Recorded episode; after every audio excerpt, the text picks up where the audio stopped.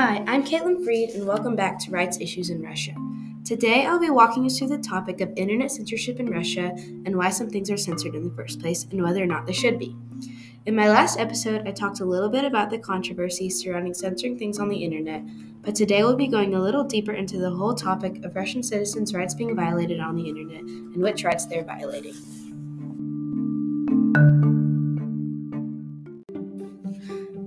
Now it's time to dig deep into internet censorship. Some of you might be wondering what internet censorship is in the first place. Well, I'm here to answer that question. IGI Global defines it as the control or suppression of what can be accessed, published, or viewed on the internet. It may be carried out by governments or by private organizations at the behest of the government, regulators, or on their own initiative. So, in simple terms, it is controlling what can be seen or accessed on the internet.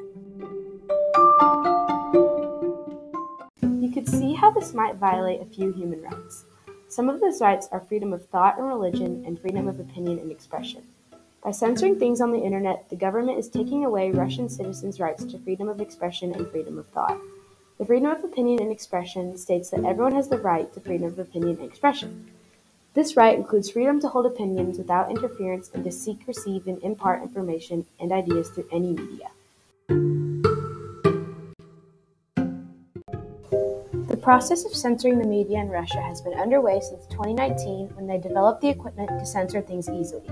They keep the equipment locked up because the government doesn't want the citizens to see it. The equipment that is used affects more than 120 million wireless and home internet users. That's a lot of people's hard work and research being blocked from the public to read.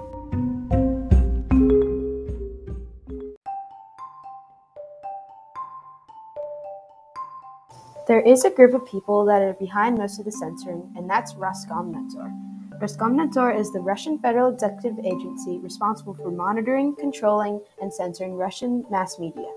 According to Adam Satariano in his article, Russia is censoring the internet with coercion and black boxes. Roskomnadzor has threatened to take down YouTube, Facebook, and Instagram if these sites don't block the content on their own. Surprisingly to me, these acts of censorship haven't faced much resistance from other countries. Which brings me to the topic of counter arguments for censorship. But now we will take a quick break. Stay tuned for more information about censorship.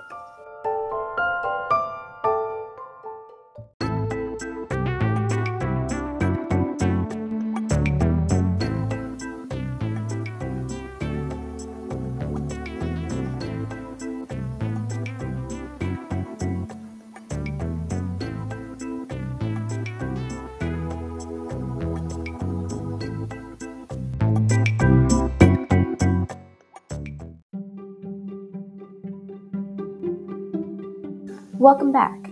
So, there are lots of reasons that people argue that there are benefits of censoring things. A few examples are that it stops fake news from spreading, it can curb harmful activities, and it can lessen identity theft. These are all pretty valid points, but how does the government decide what harmful information could be? It is all based on opinion, and that doesn't seem very fair to me. It is important to understand that there are some things that really must be censored because it could be harmful to your mind or mental health. But I think that sometimes the Roskomnadzor might take it too far and censor things for no apparent reason.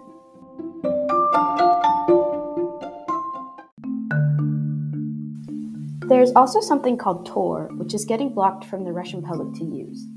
Tor stands for The Onion Router. Tor is used to surf the internet, chat, and send instant messages anonymously. It is a very legal site, but is sometimes used for illegal things. But more often than not, it is used for purposes which are legal.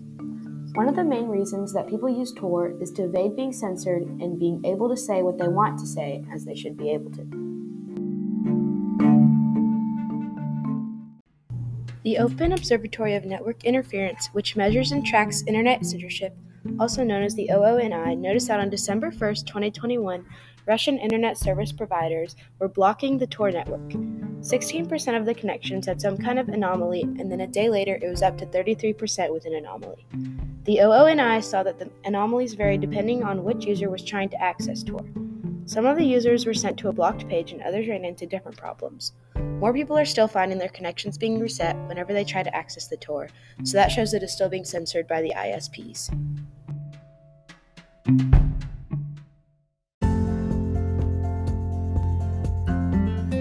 In my next episode, I will talk about why the government and even citizens using facial recognition without permission could violate a few rights in Russia and which rights it goes against. And of course, with every topic, there's usually a counter argument, so I'll be covering that as well for this topic. Thank you so much for listening, and I hope that you'll join me in my next episode of Rights Issues in Russia.